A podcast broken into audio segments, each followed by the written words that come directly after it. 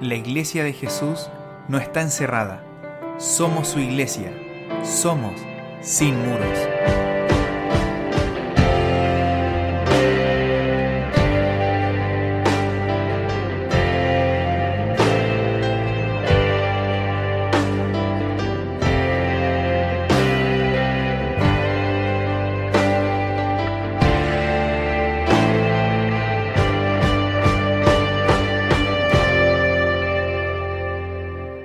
Hola, hola, ¿qué tal? Sean todos muy bendecidos y bienvenidos nuevamente a nuestro podcast, el cual estamos ya en la tercera temporada. ¿Ya? Estamos en la tercera temporada y este, esta temporada le hemos titulado como El Señorío de Cristo. Y estamos aquí con nuestro pastor Jorge. ¿Cómo estás, pastor? Bendiciones. Estoy bien, gracias al Señor. Aquí estamos, Claudito. ¿Contento? Contento. Contento, señor, contento. Contento, señor, contento de esta tercera temporada. Eh, ha sido un tiempo muy especial este de los podcasts. Y también trabajar contigo y poder hacer esto eh, también es bueno y con todos los que han pasado por esto y van a seguir pasando. Amén. Así que aquí estamos. Amén. Dispuestos, Así dispuestos. es. No, estamos muy, eh, estamos muy expectantes a lo que Dios nos va a ir hablando a través de esta enseñanza. Y como les decía en esta temporada, eh, hemos titulado como el señorío de Cristo.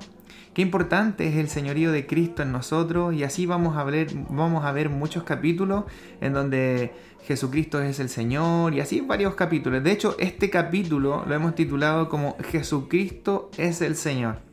Y bueno, para entrar ya en tema, en tierra derecha, quería hacerte una pregunta para que podamos conversar. Y esta pregunta es, ¿qué significa la palabra Señor? Para poder entender lo que es el señorío de Cristo, me gustaría saber qué significa o qué dices tú que significa la palabra Señor.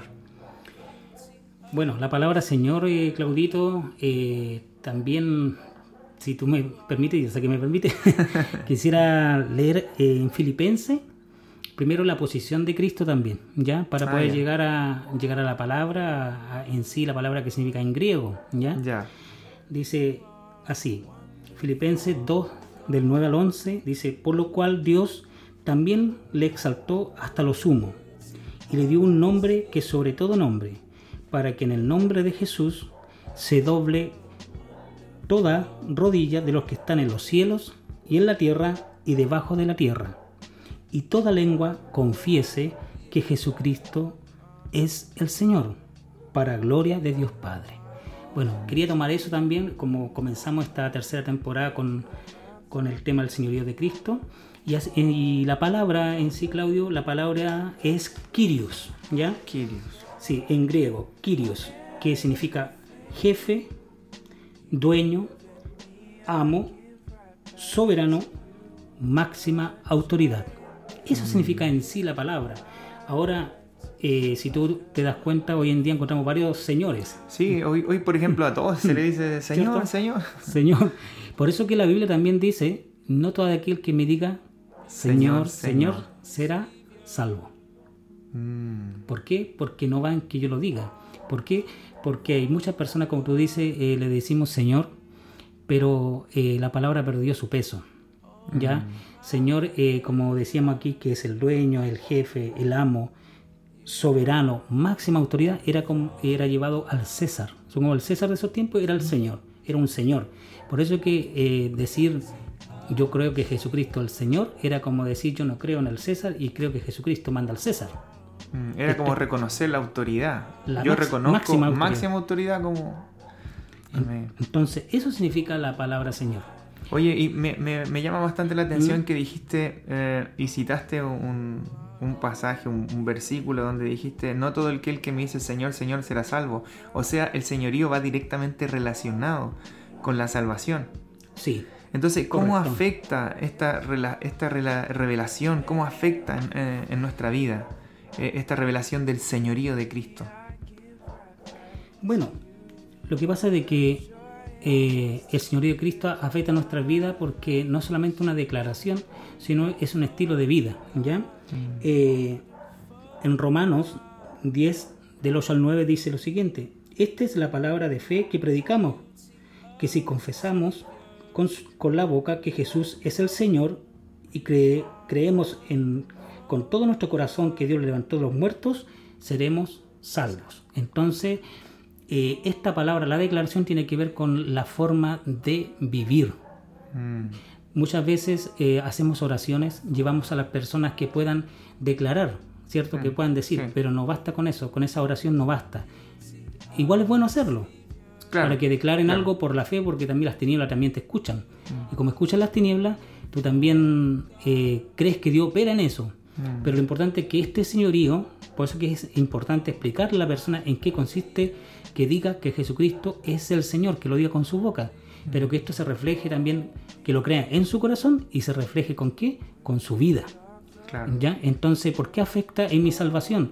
Porque yo puedo recibir a Jesús como, como el Dios de las ofertas, mm. puedo recibir a Jesús como una religión, puedo recibir a, a Jesucristo como, como una tradición, mm. pero no como vida, no que Él es mi amo, que yo soy, yo, mi vida de ahora es de Él, yo me entrego a Él. Entonces eso, eso significa en el fondo declarar que no solamente en mi corazón, sino delante de los demás con un cambio rotundo de vida donde yo veo que Él es el que gobierna cada área de mi vida, Él es el Señor, Él es el amo, Él es el dueño de mi vida. Entonces, por eso que afecta la salvación, porque yo puedo conocer, hay muchas personas que conocen a Jesús como Salvador nomás.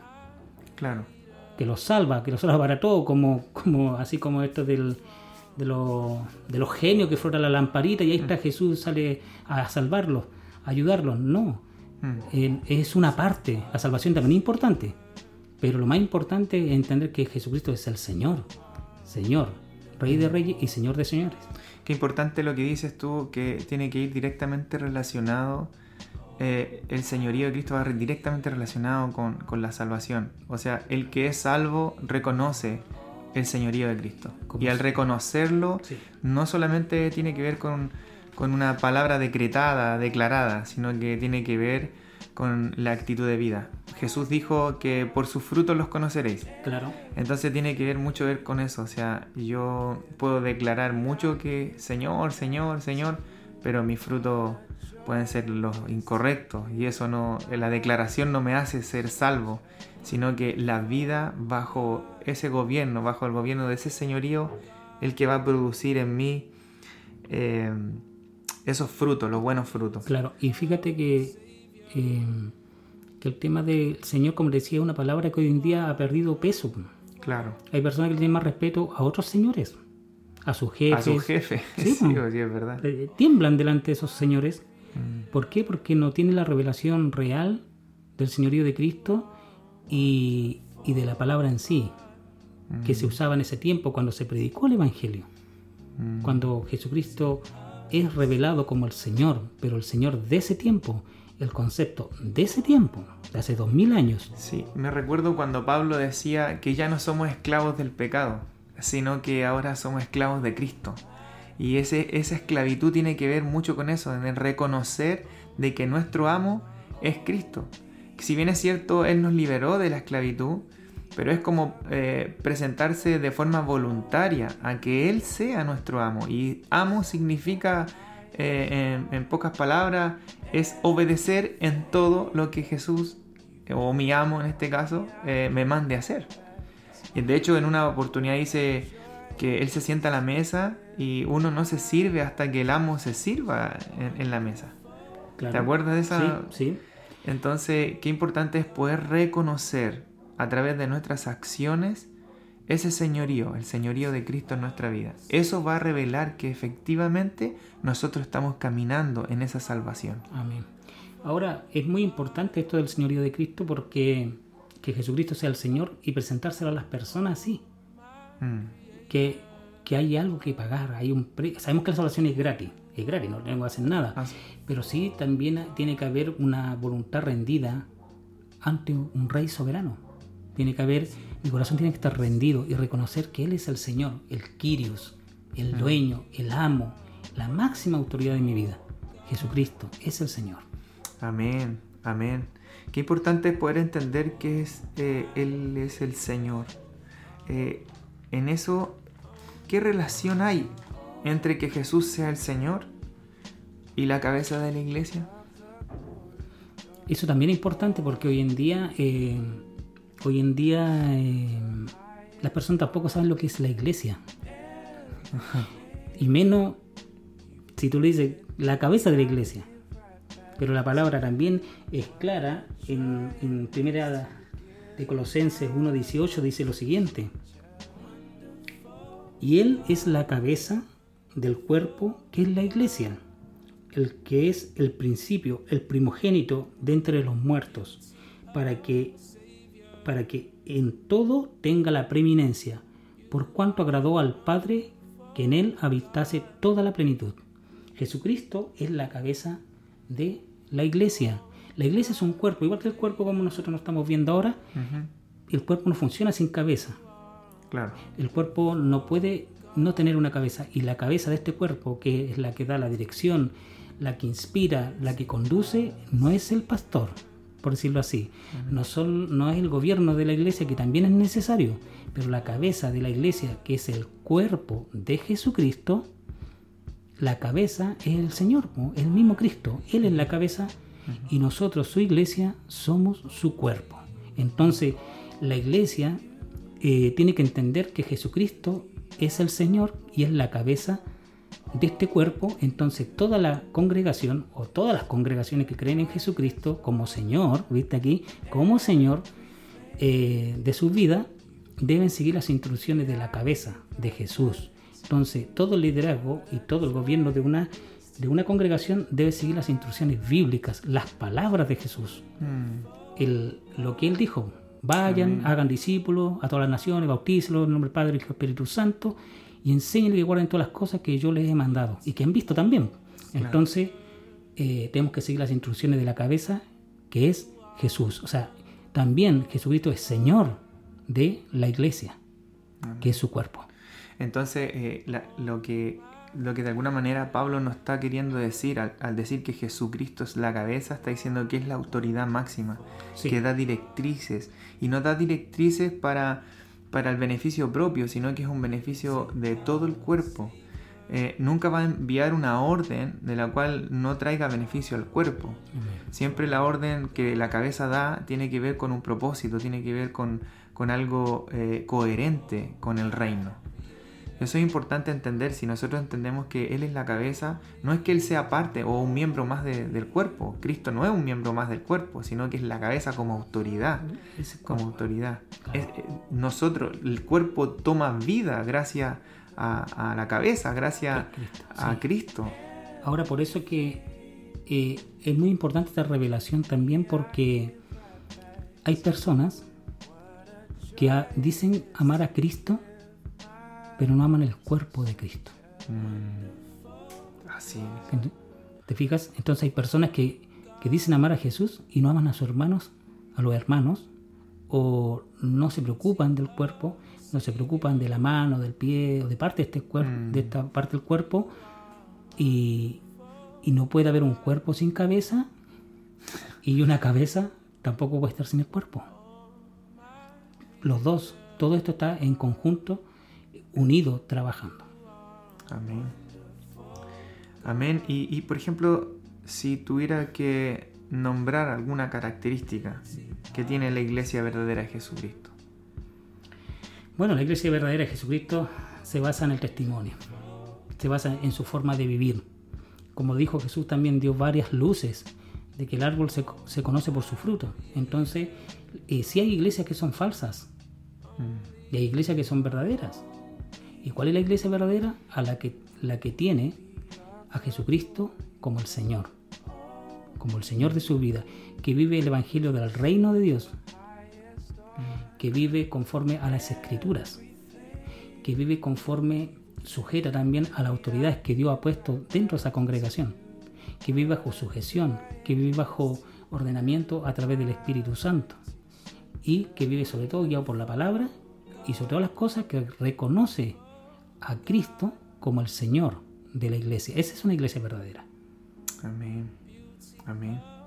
Buen tema. Sí, este es un tema en realidad para profundizar de alguna uh, manera, pero, eh, pero, pero, bueno, con estas, con estas eh, conversación quizás podemos tener y vislumbrar un poquito, un poquito más de lo que realmente es el señorío de Cristo. Estamos contentos de saber que Él es nuestro Señor. Sabemos que Él es el que gobierna. Y lo bueno, lo importante y hermoso de todo esto es, entender que, que el mismo que nos llamó, Él nos va a perfeccionar. Pero tenemos que considerarlo como nuestro Señor. Él mismo va a perfeccionar nuestra vida, nos va a conducir cada día más a que eh, nuestra vida esté rendida a este señorío. Eh, damos gracias a Dios. Sí. No sé si quisieras compartir algo más, no sé. Eh, sí, mira, aquí estaba leyendo en el libro Los Hechos 16, 29 al 31, que dice que es el momento del del pasaje donde habla de, la cárcel en Filipos, ya del carcelero de Filipos, donde le presentan a este carcelero a Jesucristo como el Señor, mm. como el Señor, y él se rindió, eh, se rindió a los pies de y, toda su familia llegó. Entonces, cuando uno uno llega y cree en Jesucristo como el Señor, no como una religión, tu familia también alcanza a conocer a Jesús como Señor. Así que tenemos que tener esa fe. Se, cree tú y serás salvo tú y toda tu casa. Amén. Si, si vives una vida conforme al reino, al señorío de Cristo, eso impacta la humanidad, impacta a tu familia.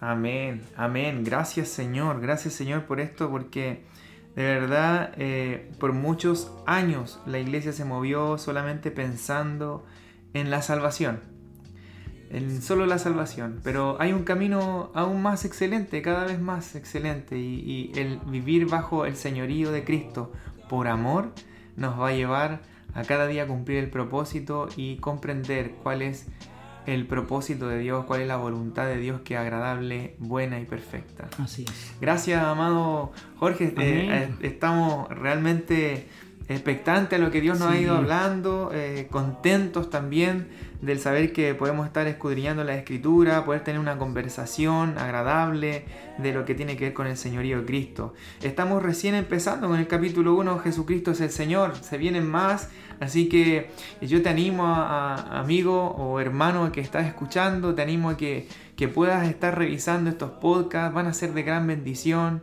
Eh, si tienes que escribirnos también, escríbenos. Yo te animo eh, a que puedas estar revisando eh, nuestras plataformas. Te invitamos a Instagram, que puedas ubicarnos en Instagram, comunidad cristiana-ism. En Facebook también estamos en comunidad cristiana de Quilpué. En YouTube estamos en comunidad cristiana Quilpué. También estamos por Spotify, por esta plataforma Spotify, eh, Somos Sin Muros.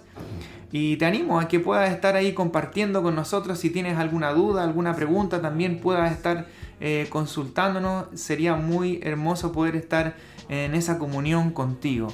Te damos gracias por haber invertido tu tiempo en escucharnos, en poder tener esta conversación.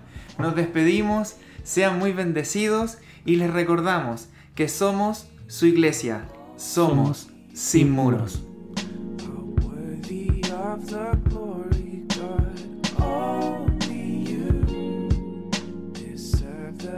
highest star.